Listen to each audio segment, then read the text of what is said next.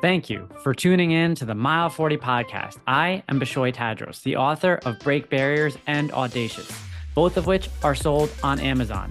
And I invite you to join me as I engage with guests to discuss those bounce back moments that we encounter on our personal journey. Mile 40 is a forum to learn about how athletes, professionals, and leaders of all backgrounds stare down moments in life where the only option is to rise up. The Mile 40 podcast strives to remind listeners that the comeback is always greater than the setback.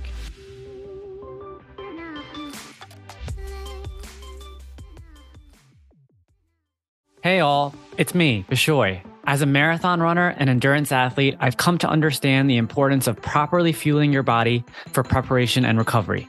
Every day, you get a shot at success.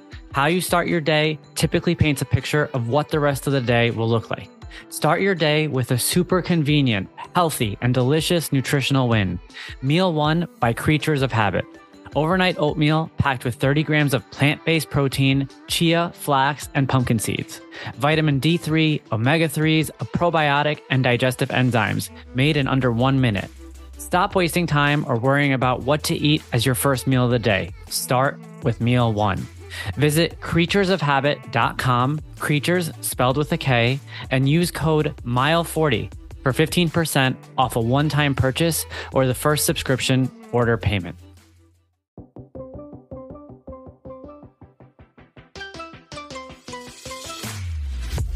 Welcome, and thank you for joining the Mile 40 podcast. I'm excited to share the message with you all, and I'm especially excited to welcome Dr. Andrew Moawad on as one of my very first guests to today's podcast. Dr. Moawad is a chief medical resident at NYU Langone in Long Island within internal medicine. He is a collegiate athlete, played college football at Carnegie Mellon University outside of Pittsburgh, and he has a story which I feel could really hit the pulse of what Mile 40 is trying to get at with regards to really diving in to some of those pit moments that we come across in our lives and talk about the lessons learned and how they help us build up to that peak. So, Dr. Moawad, thank you for coming on board. Thanks for sure. I appreciate it. Of course. Just for everybody out there, I've known Dr. Moawad since childhood, been good friends, and been through lots of ups and downs together. However, I'm going to dive right in. One of the things that connected Andrew and I is a couple of years ago, I shared that I was reading The 48 Laws of Power.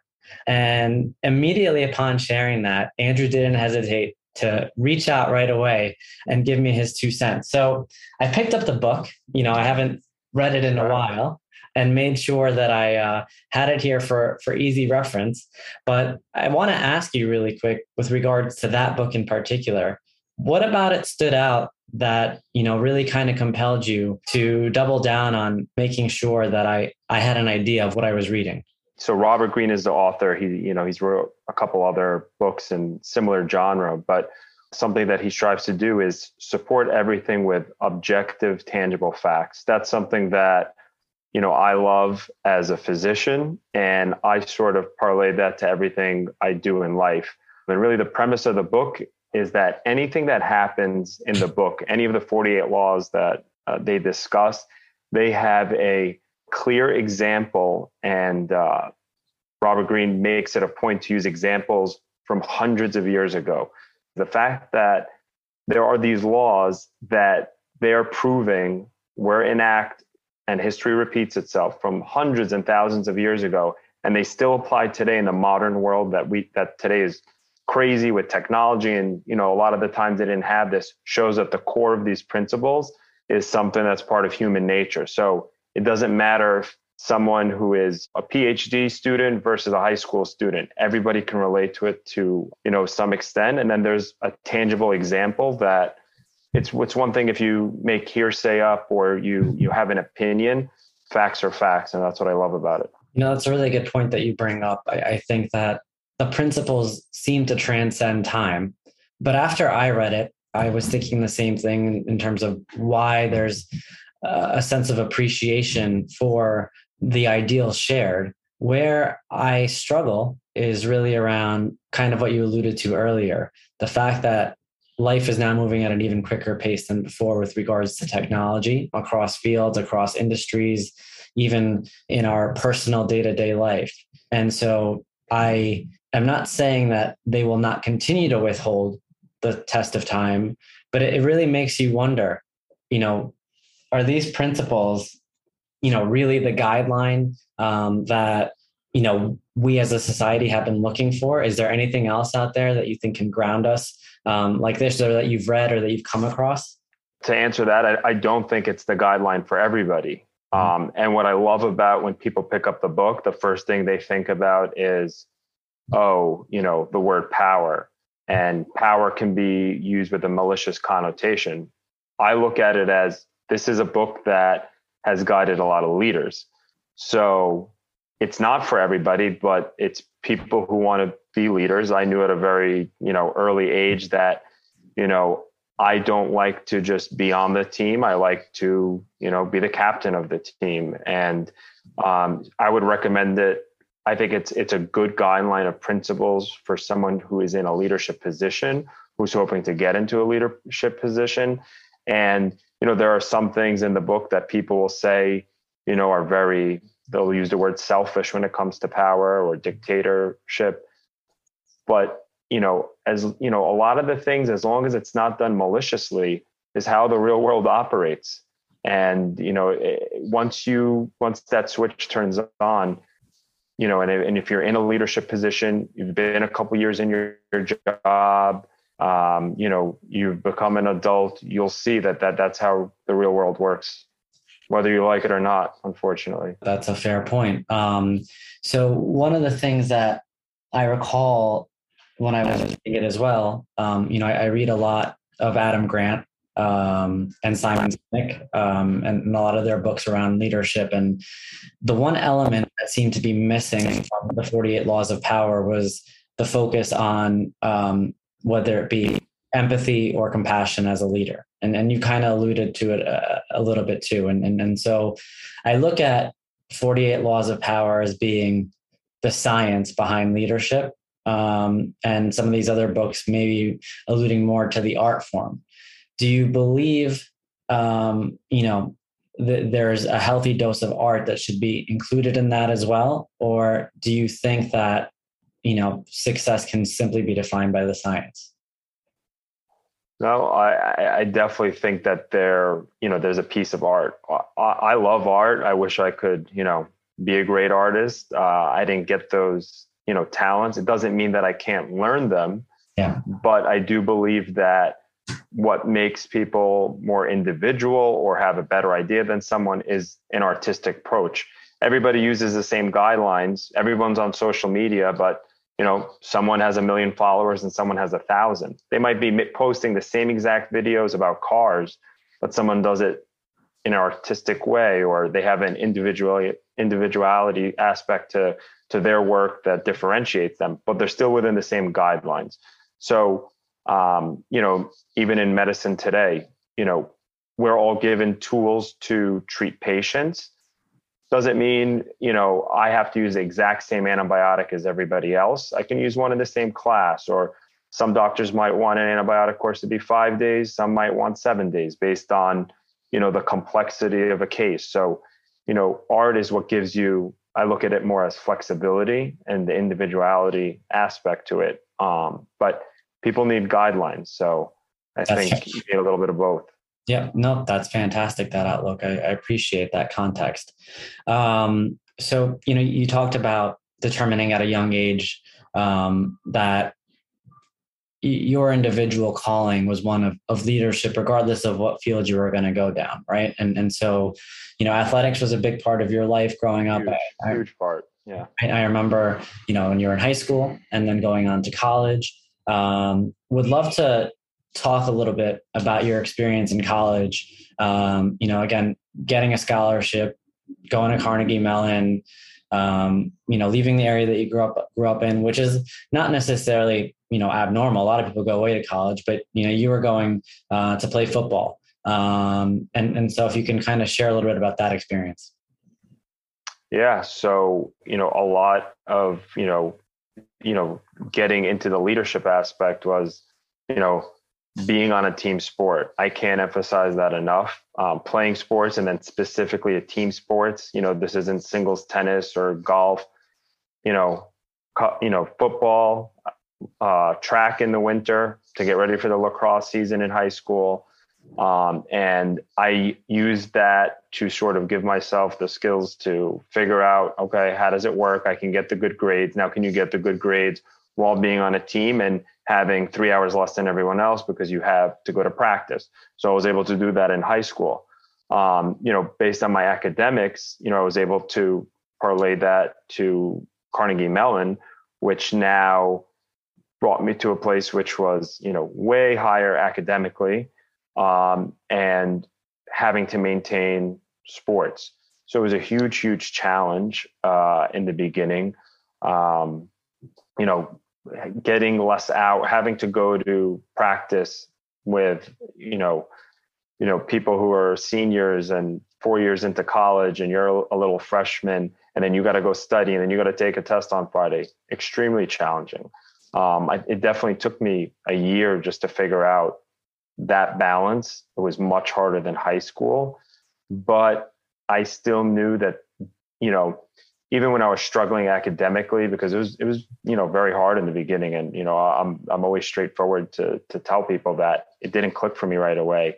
I knew that the value of being on a team would benefit me on a long run, and it it most definitely has.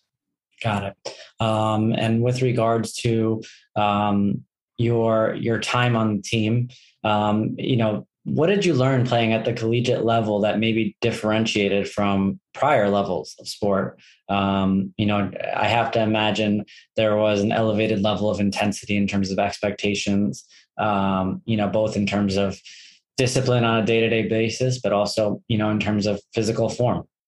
Yeah, I love once you went back, you started, you go right to the bottom of the totem pole day one, you're holding a pad, you know, a 250 pound linebacker is smashing you in, you know, and just basic drills. And you're like, wow, I'm nowhere close to that. And then also makes you appreciate how, you know, how much more respect you have for D1 athletes and NFL athletes and whatever sport they are because they have brought their craft to a whole new level and the amount of work it takes to start back as a freshman and climb back up to that starting linebacker who's you know on the senior you knew it was going to be so challenging.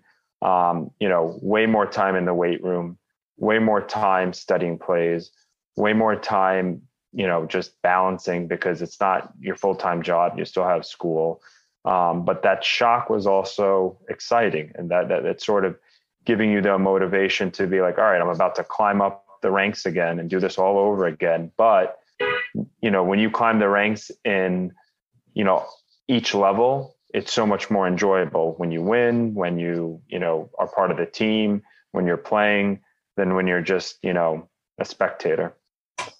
Is there one takeaway in particular from that experience at the collegiate level that you feel has really kind of transcended it and, and gone on with you to the, to now you know in terms of your professional life in terms of your applications anything in particular an experience um, you know whether it be in the locker room whether it be on the field um, that that kind of stood out? Yeah um, you know i, I it, it might not be as athletic as you think but i've learned you know the smartest people on the field said the least um, so, you know, always say less than necessary is like one of the biggest things that stuck with me is our captain. Um, he did not speak all the time. When he did speak, you knew to listen. You knew that it was important. Um, and he was almost always right, whether it was, you know, where the play is going or to change assignments or an audible. And it, it always stuck with me and, you know, something that you know I try to to do as well later on. Um, you know, I think my that, real world. I think that's great. I, I think that you know real leaders lead by example more so than by their words sometimes, and and and so it says a lot about someone when you know that when they do speak, you know they command respect, and everybody's kind of all ears looking around and and you know waiting for instruction. Um, and I think that's um, definitely a good characteristic behind um, you know a leader who's going to be taking you to war essentially you know in, in the context of a game. Um, well i want to dive a little bit into um, what uh, what happened in the years post um, your post your experience at carnegie mellon. So if i recall correctly uh, you graduated and then you came back to new york you finished up a master's and then uh, you had applied to med school and um, gone to med school in the Caribbean. Is that correct? Yeah. Um, so you know, I, I love to touch base on this. You know, especially in to anyone who's in a similar position or has same similar thoughts. Um, you know, I wasn't sure about med school right away. You know, I did my thing in undergrad. I think it's you know comical that we send 18 year olds to college. Um, I don't think they're mature enough at that point. Um, I definitely know that if I went to med school right out of college, you know, I'm not a physician right now. That's one. Two, um, the the biggest key I ever did before going to med school was that I worked. I worked for two years. I had work experience. I had to me, I don't even care what the job is. I look at it as real world experience. It's something I look for in applicants today, and I will the rest of my life. Um, and during that time, I was doing the masters at the same time. So I used to work from 11 p.m. to 7 a.m. Um, you know, helping run a nur- nursing home out east. Then I'd sleep for a couple hours during the day. Then I'd go to Hofstra from 4 p.m. to 10 p.m. and then drive out east and work.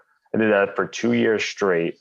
Um, you know, very very key experience. And you know i was at the end of that experience you know i was offered a six figure job to stay and run this nursing home.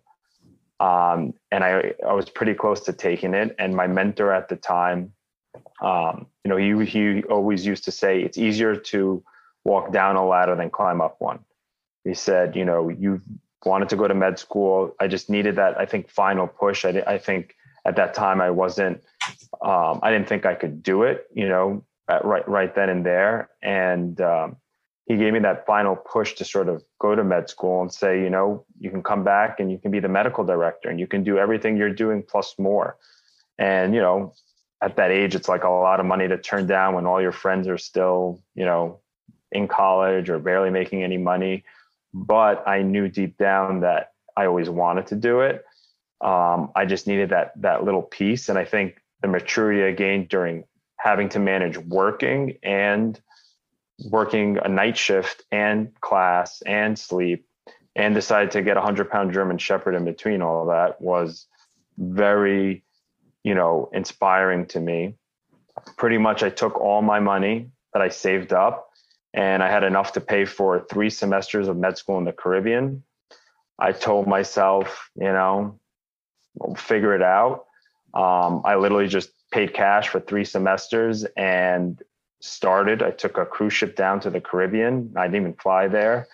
Um, signed some paperwork in St. Kitts, got off a ship, and spent the next you know 18 months there. And you know, God works wonders as well. And you know, two months into to you know, I, I was able to pay for the up to the third semester. Halfway through this whole thing, you know, my school got federal loans and I was able to continue my journey. But the whole thing also helped me go down there with that back against the wall mentality. This is your money, liquid cash. If you lose it, tough luck. You don't even have a degree after this. You need to survive. You need to, you know, be a leader around your peers and, and figure it out. And, you know, all, all my experiences leading up to that, whether it was football, sports in high school, working, all contributed to even just getting to that point and succeeding. Because I lost a lot of people around me who tried to do the same thing. Yeah.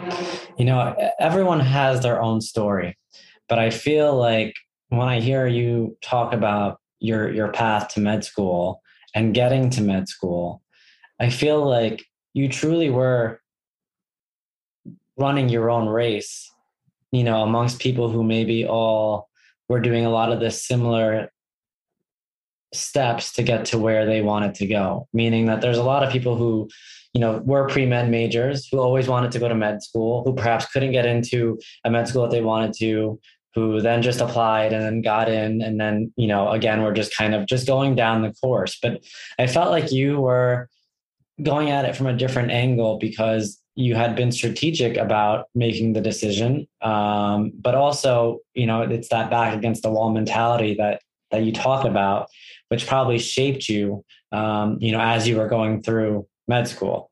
Um, you know you you know the population down there more than than I do of course.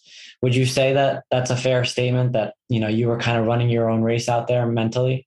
Oh yeah. Um, you know one of the 48 laws of powers is plan everything. Plan as much as you can. Plan to the end.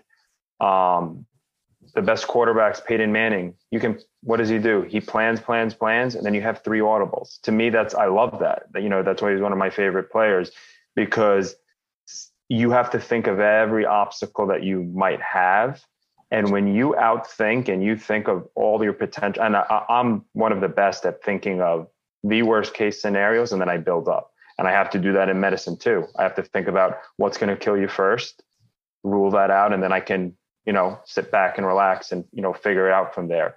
So I've had that in different aspects of my life. This was a huge experience of that where, um, you know, planning was, you know, I took the risk about taking these two years off, but I made sure that the, the gap that I filled it was was strategically better than you know the random person who is you know just wanted to go to a research lab and hoping that I'll just put that on my resume and that's different. Yeah. Um, you know, I did a combination of work and academics plus some projects on the side, but it really made a difference when I was applying and just to, to finish it because you could apply and get in and it means nothing if you can't finish it of course. So you know, you talk about it in terms of you are truly investing in the total package from you know an education and from um, you know a strategic business perspective as well. And when I say business, I mean the business of of you um, yeah. in terms of how you you kind of looked at it. Um, and and you talk about you know planning and planning for the worst. And and so I'm going to segue a little bit in the sense that um, you know you had probably thought you would get down there, you'll be head down you'll be you know working your ass off um, and come back home with a degree and then you know figure it out from there from a professional perspective. But um, you know I, I, know we talked about it. You had an experience down there uh, and it kind of maybe shifted your trajectory um, eh, one way or the other um, not necessarily in terms of your job prospects but just in terms of maybe your overall outlook so let, let's dip into that a little bit um, you know, I'll let you paint the picture um, and then I'll fill in the gaps with some questions.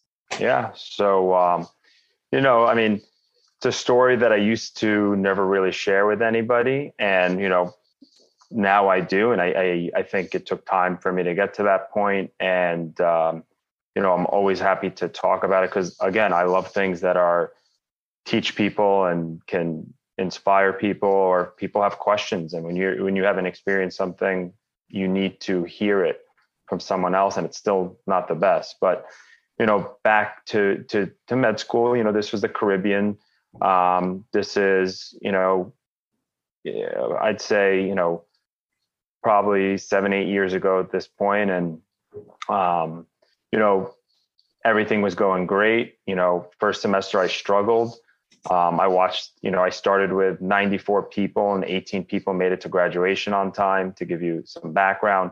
So it was very survival of the fittest, which I loved, but it became literally survival of the fittest one night. Um, you know, third semester, I remember I had a, um, a psych test the, the, the next day. And, um, you know, I lived in a four person complex. Um, you know, I lived up top my roommate had his own sort of condo next to me. Um, there was a gentleman on the floor, and this uh, young female that just moved in to start her first semester. Um, we're three weeks into the, the semester, and one night we came home from studying in the library, and I heard probably the most you know vicious screams I've ever heard in my life. Um, you know, me and my roommate, uh, I was actually in the shower I came out in a towel. Um, I looked at him. He looked at me. We knew something crazy was happening. We ran down the stairs. Um, I could hear this girl screaming, petrified in her room. Um, there was a struggle going on. Uh, we used to go spearfishing a lot since it was the Caribbean. So we ran. I ran back upstairs in my towel. Um, we took uh, our spearfishing knife, which was like a huge blade that we used to wear in our ankles. Ran down. Um, I shattered her window. We unlocked the door and we walked into um, this gentleman stabbing her uh, repeatedly. Um, you know, I went after him with this knife. He managed to escape through a window. Uh, we were put in a situation: do we go after him versus, you know, uh, rush this girl to the hospital? You know, keep in mind, I'm not a doctor. You know, I'm yeah. two and a half semesters into med school yet. You know, they don't teach you what to do in these situations. You're not supposed to know. Yeah. Um, so we, you know, we picked her up. My friend grabbed his car. We rushed her to the hospital. Um, you know, she underwent a bunch of emergency surgeries um, in the middle of the night in the Caribbean, and you know, you can imagine what that's like compared to healthcare in the U.S. You know, you have to call and wait for the surgeon to come in, and the staff isn't all there. Um, you know, she was bleeding. We were just trying to keep her alive at that point in the car. Um, and then, you know, thankfully she made it. Um, she needed to get medevac back to out of the country, but um, you know, she had some complications along the way, but you know, she survived and she, you know, thankfully I'm still in touch with her. And uh, you know, it was a pretty traumatic experience. And, you know, to kick to to sort of the cherry on top was you got to take a test the next day. Yeah. You have a crime scene unit at your house. You have detectives coming at you every day. There's a manhunt. There is, you know, so many different factors to this that um, were pretty crazy. And I would never expect the average person to even have to go through this or want to, but you know, that's real world stuff. And it was a lot to figure out and uh, navigate. Yeah. Yeah. So let, let's talk really quick about the instincts that set in. You know, the instinct to break through the window, uh, to get in there, to um, essentially, you know, take action physically um, against the suspect um, at the time. Um, you know, th- that that that is pretty, you know, just really commendable instinct, uh, but also it's not necessarily um, something a lot of people would do. A lot of people may have be, would have heard the noises and called the cops, um, called the noises and and maybe banged on the on the window and and panicked. Uh, but you you really dove right in. What do you think took over you in that moment? Yeah, I mean, you know the the the screams is something that you knew was one of the most horrific things happening. It was that different. I could, you know, I could still recall that.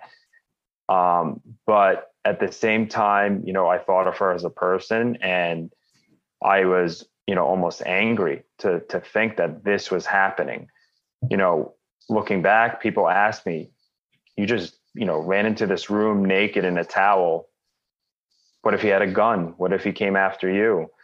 And I was ready to handle it. I didn't, you know, I, there was nothing going to stop me. If honestly, if she wasn't bleeding, I felt like I was running 100 miles per hour to catch this guy. And, you know, when you saw what he did to her, you know, it gets you, you know, I guess, you know, I, I understand both sides that you, some people, you know, would be petrified and run the opposite direction.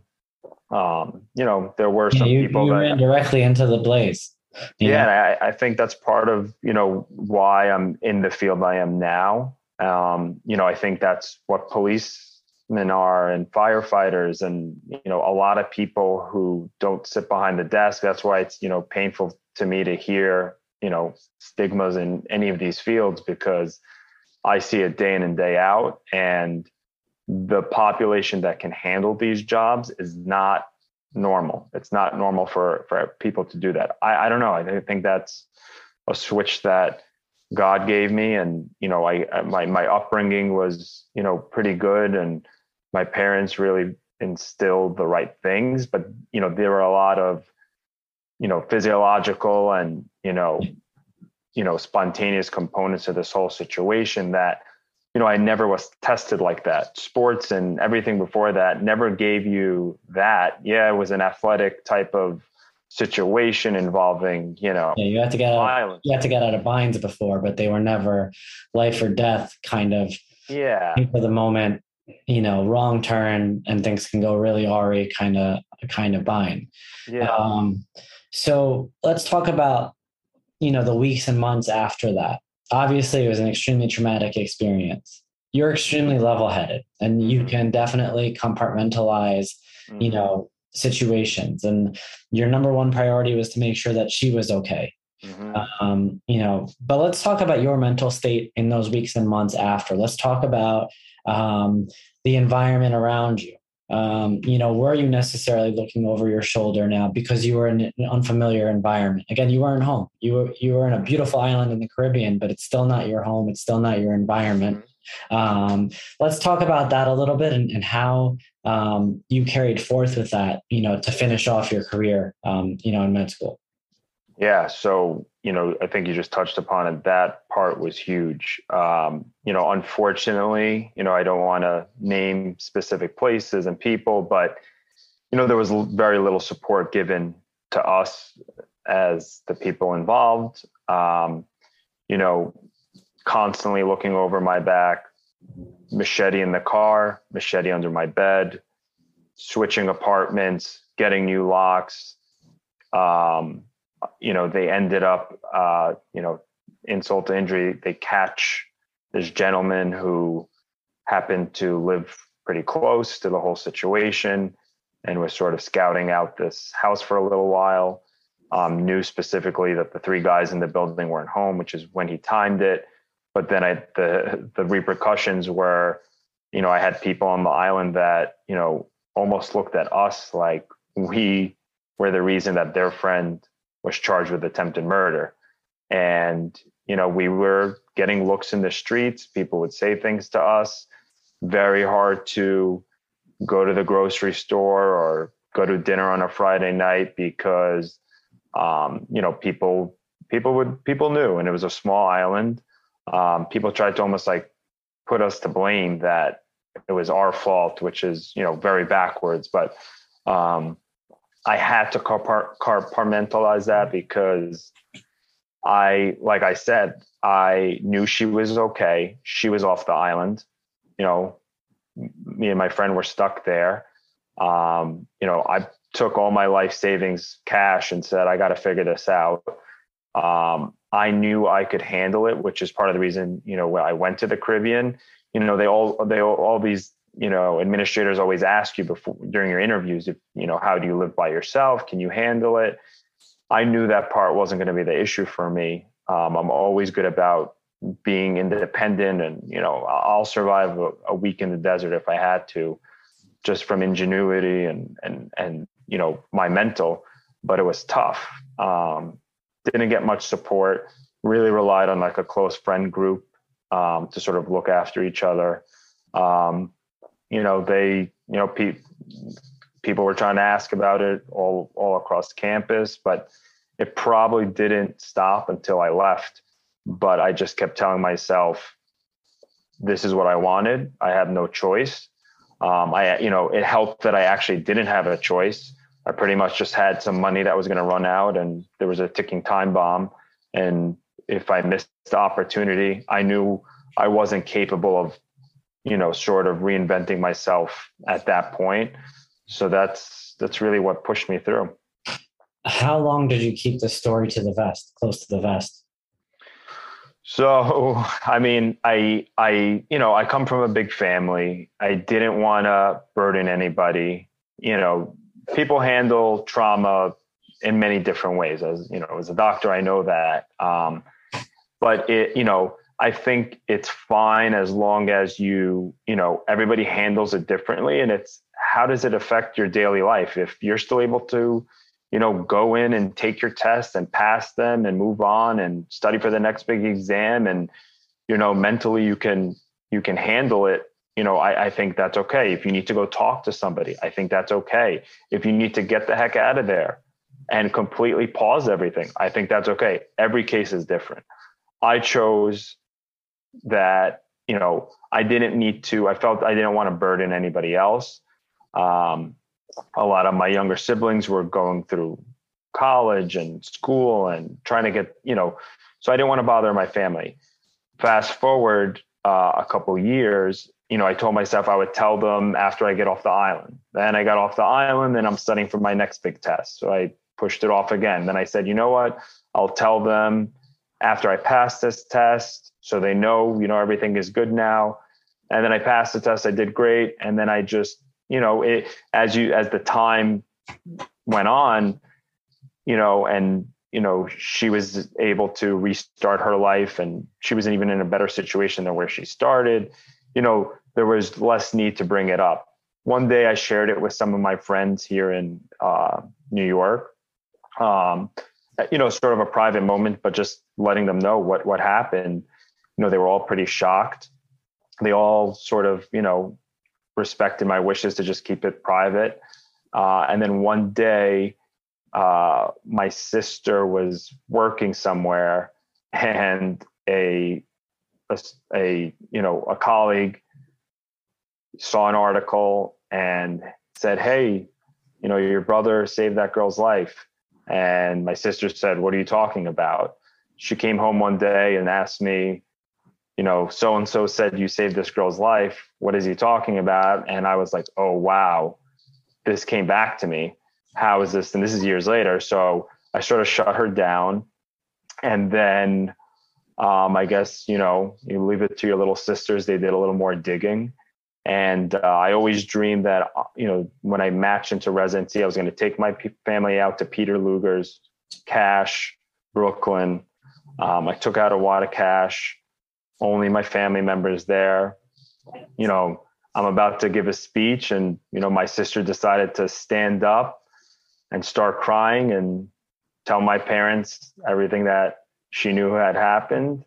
And at that point, I was like, all right, you guys want to hear it? And I shared it with them. And, you know, I got a lot of jaw drops and, you know, it, it was a pretty crazy evening for a joyous event, but so it sort of came full circle. Yeah. Approximately how many years went by since it happened to that dinner? Um, so probably like two, two and a half years. Yeah. So when in in you know, right after it happened and you're kind of processing it, and of course, like we said, you have the ability to compartmentalize it. But were you in any way kind of reevaluating where you wanted to go at that point? Did it ever cross your mind that like this oh, is yeah. this is wild. Like I I don't want to be a part of this. I don't know why I came to this island. You know, like did you still kind of see yourself being in the seat that you are now as a leader within the medical community? Yeah. I mean, I, I just knew I always wanted, you know, I was so, what, you know, those first two semesters even further solidified. I want to be a doctor. This is my calling. Mm-hmm. I enjoy this. Studying sucks, but it's cool. Like, you know, so it's almost it was almost worse that I got a taste of it, that I liked it, and then I had this situation literally right in the you know we were on trimester, so it was right in the middle of my whole thing. So it was enough for me that I was like, no, I, I'm not, you know, I don't want to, I don't want to leave this. Like I, I want this. I hated that, that the situation I was in, but you know, I was still so angry what this guy did to her and I wasn't afraid anymore. I mean, I tell people all the time, you know, I, I don't believe in stress. It's a, it's one of, it's a line that people think is like crazy, but you know, there's some science behind it. If anybody wants to like go down a wormhole, you know, physiologically, you know, adrenaline and stress was created for you to have just enough for flight or flight, right? To run from that tiger that's chasing you, from that animal that was going to attack, for the quickness at the water hole once you cross a limit where it it it's you know you're too stressed out, it only burdens you. The curve is literally down. So I knew, you know, my counterpart, he definitely had a harder time dealing with the situation. Um, again, everybody is different, and it definitely took a toll on him. He had to take a leave of absence, and you know, we supported him as best we could. But I also knew that the situation is over. I have to survive. If you stress too much, you're just going to inhibit yourself and it's just going to be detrimental. So I was able to use that and I had some medical background at the time that, you know, and I and I and I researched things and I thought about it and you know, it wasn't comfortable, but it was, you know, it was definitely doable. Yeah, I, I agree wholeheartedly when it comes to the idea of, of stress and, and and the way that you, you know, described it and I really think it comes down to being able to understand in that moment where the controllables are, right? And like you said, the, it was behind you. It was done. The what what was done was done. Um, you know, as as tragic and as unfortunate as it was, you know, at that point, you could really only look up uh, and kind of move forward from there. Would you say that was one of, if not the hardest moment or the hardest experience that you've been through personally?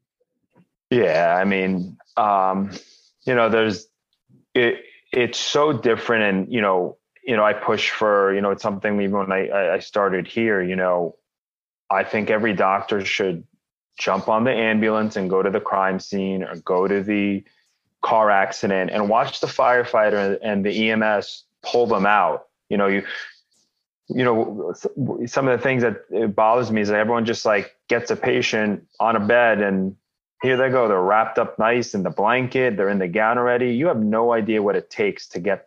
This was a, this was this situation where I saw, you know, I saw an attempted murder. I saw someone completely, you know, stabbed 15 times. You know, how do you stabilize them? How do you save them?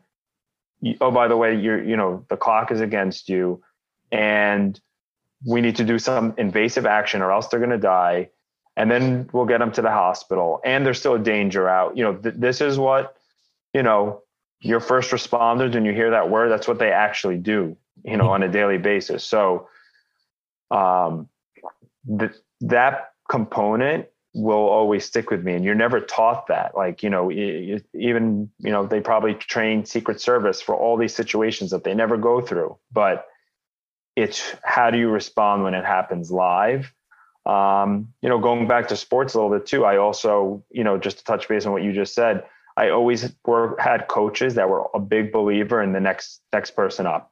Injury you lose your best player next. Next man. it happened already. So that was also a very key piece that sort of i knew that you know that that's going to help me get through this. Got it got it. No i mean i can definitely see how um, you know in hearing the story for the first time recently, um, it helps explain how your perspective has been molded over the last couple of years. And, um, you know, now I see it in how you practice on a, on a day to day. And, you know, one of my personal experiences with you was um, at the um, New York City Marathon Medical Tent. I know you yeah. you were the lead over there this year. Um, did you lead it in previous years, or was this the first year that you led it? Yeah, so um, you know, I lead the group from our hospital. It's been expanding every year. Back in 20, my 2018 or or 2019, did we have it? I forgot which year got canceled, but um, you know, each year I've, been here at NYU, I've, I've done it. Uh, my sisters have been volunteering even before me, so I'll give them credit too. Um, that's been an amazing experience. Um, you know, we missed out the, the the other year, but you know, I was happy to be back this year, and um, that is probably one of the most inspiring athletic events. Um, and I remember the first time you crossed it, and just being in the room with the international people and the stories. I never, I've never forgotten that so far. And it's one of the things I, I, I really influence and push people. Like you have to come experience this. I love that. No, um, you know, for all the listeners out there, I've been very blessed in the sense that every marathon I've run, at least every New York City marathon I've run, I've been able to find a Moawad at the finish line uh, to fall into their arms and and and get treatment. Uh, and and um, you know, while I you know would suffer minor injuries, um, along the way. Um, you know, I've been able to cross the line every time. Um, I did have a question for you with regards to, um, you know, some of the more severe injuries that maybe you saw at that finish line. Um, I imagine a huge contingency of my my listeners are, you know, going to be part of the running community. Um, and so, you know, firsthand, without scaring them too much, but also keeping it into interesting. Yeah. Um, you know, I've seen everything you know you could think of. Um, we actually have to train with we do, we run some we've created some simulations in our sim center here in the hospital. Um, I've seen you know an asthma patient who comes in that you're about to start treating and then she mentions oh by the way i'm 18 weeks pregnant and you're like whoa wow. um, you know i've we've seen people that their body temperature you know gets either too hot or too cold that you're throwing them in the dunk tank or you have 10 Bair Huggers on them and you're hoping they just come up you know one degrees and you, you see numbers that you never see in the hospital. Um, you know there's been some serious ones you know people seen a couple people finish the finish line and have a complete heart attack and they end up at a hospital um, you know getting stents. Um, after you know it, it's crazy to think that someone healthy enough to run a marathon might have some underlying disease but you know they push through you know those people are amazing they push through they finish you know they probably have so much you know adrenaline and feeling at the time that they don't know what's going on but you know they sort of collapse at the end and their body gives out um, you know the shin splints a lot of podiatry issues um, um, you know a lot of skin issues when it comes to abrasions and um, but you see a little bit of everything. But the craziest thing is I've only work the finish line. So I've seen all these crazy things at the finish line. So it means these people are pushing through crazy, crazy injuries. Um, you know, like yourself, you know, you you think you're fine the whole way and then you collapse. I know you mentioned you had a fall and you you hurt your legs and you finished, you know, so many extra miles. I know people who've ran with fractures that, you know, we're just giving medical advice. So they don't, they don't ever want to leave. Um, and I've never seen someone, I've, we've never pulled anyone off um, who, you know, didn't want to finish. Yeah, no, I, I, I can definitely relate to that. Um, the last go around, um, I actually tripped over a water cup at mile 17. And then you think about it and you're like, nine more miles to go. You knock down 17. There is very little that's going to get in the way of me finishing these last miles, even if I had to crawl. Um, you know, and I, I remember looking at some of the video and yeah, I was grimacing, but um, it, it, didn't matter. Um, and, and so I can only imagine um, what some of these people who maybe did have some underlying conditions, um, you know, had to go through mentally and emotionally throughout that experience. And, um, you know, they're lucky to have a team like yours, um, you know, meeting them at the finish line to help them get over the hurdle. Um, I have one last thing before we kind of close this out. Yeah. You know, we talked about your founding principles. We talked about the 48 laws of power and, and the experiences you've had as an athlete. We talked about, of course, um, your experience in med school and um, you know how that helped um, you know, just garner some perspective for you as you are headed into your professional career. I'd like to ask you really quick with regards to um, you must come across so many sources of inspiration, whether it be your patients, whether it be your mentors, whether it be parents. Is there any source in particular um, that you feel played a significant role in getting to where you are today as a leader within the community? Um, yeah, I mean, I'll, I'll give you probably, you know, the stereotypical one, and then I'll give you one of a, you know, a little more abstract and the, a funner version. I mean, sure. you know, my always, parents, always like the fun one too. yeah. I mean, my parents, um, have done ungodly amounts of things that unfortunately I didn't appreciate until I was younger. And, you know, part of why you know, I have to acknowledge them now is, you know, as I've gotten more mature, I can't even comprehend um, how they raise us. For people who don't know, I have two sets of twin sisters. Um, and I have friends now that are starting to have, you know, their first and their second child. And to think that they had me, which I'm sure was not an easy, calm young boy, and then a set of twins, and then a year and a half later, another set of twins, and then raise them at the same time as raising me, and all of us being given, you know, a good head on our shoulders, you know, took us to church, private school when we needed it, the tutoring lessons, the drives back and forth to my, you know, private soccer academy in Northport when I lived in Melville, and the after school stuff and the sports, and then doing it equally for all five of us. You know, it's something that, I mean, I guess it's you, again, unless you're thrown in that situation, you don't you don't know I, I think of myself even independent and I think, wow, you know, that's such a struggle and there's so many challenges between that and you got all five of us to you know be kind and respectful and care and be empathetic so I, I would have to say them. Um, in terms of you know who i see in the real world now that i think is you know pushing the boundaries and is a leader and is someone who's you know not afraid and confident you know i i love seeing what elon musk is doing. Um, you know I'll, I'll joke that you know to be the elon musk of medicine would be amazing but it's it's something that you know you see with not only he's someone who puts an idea together and is not afraid to finish it um, can back it up follows maybe a little less of the rules about being, um, you know, saying less. But, you know, one of the other laws of power is to always lead by example. And I love when, you know, he has an idea or he says something, it's backed up, it's objective, it's tangible, it's binary, it's a one zero, and something comes out of that.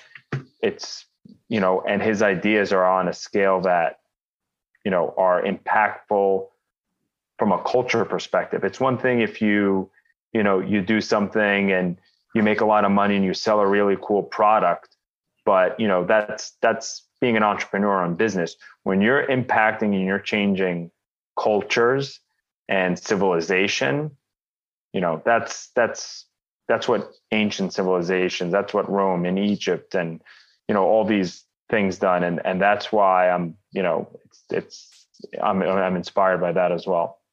No that's awesome. That's awesome. I i, I can definitely agree with that sentiment that he pushes the bounds um, and and he does it in a way where um, he he walks the walk and and and doesn't just talk the talk and um, you know I, I I respect that and I think that he's definitely someone to look out for. Mm. Um, Andrew, I want to thank you uh, for yeah. coming on board. Really appreciate it. Um, you know, it, I'm honored to have you as one of the first guests on this podcast. And I'm sure we could dive a lot deeper into a lot of these yeah. topics. Uh, and so would love to have you on at some other time just to kind of really dive in. But thank you so much for joining.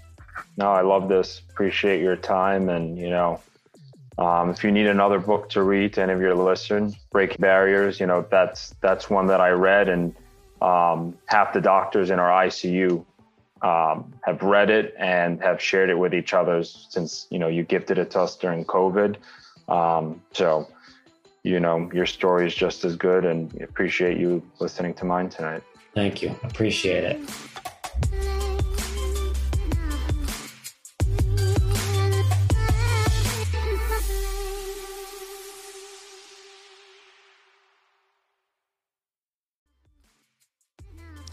Thank you for listening today.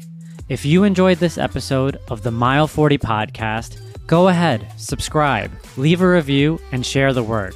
Thank you for being a part of the Mile 40 family, and let's unite in showing the world that comebacks are always greater than setbacks.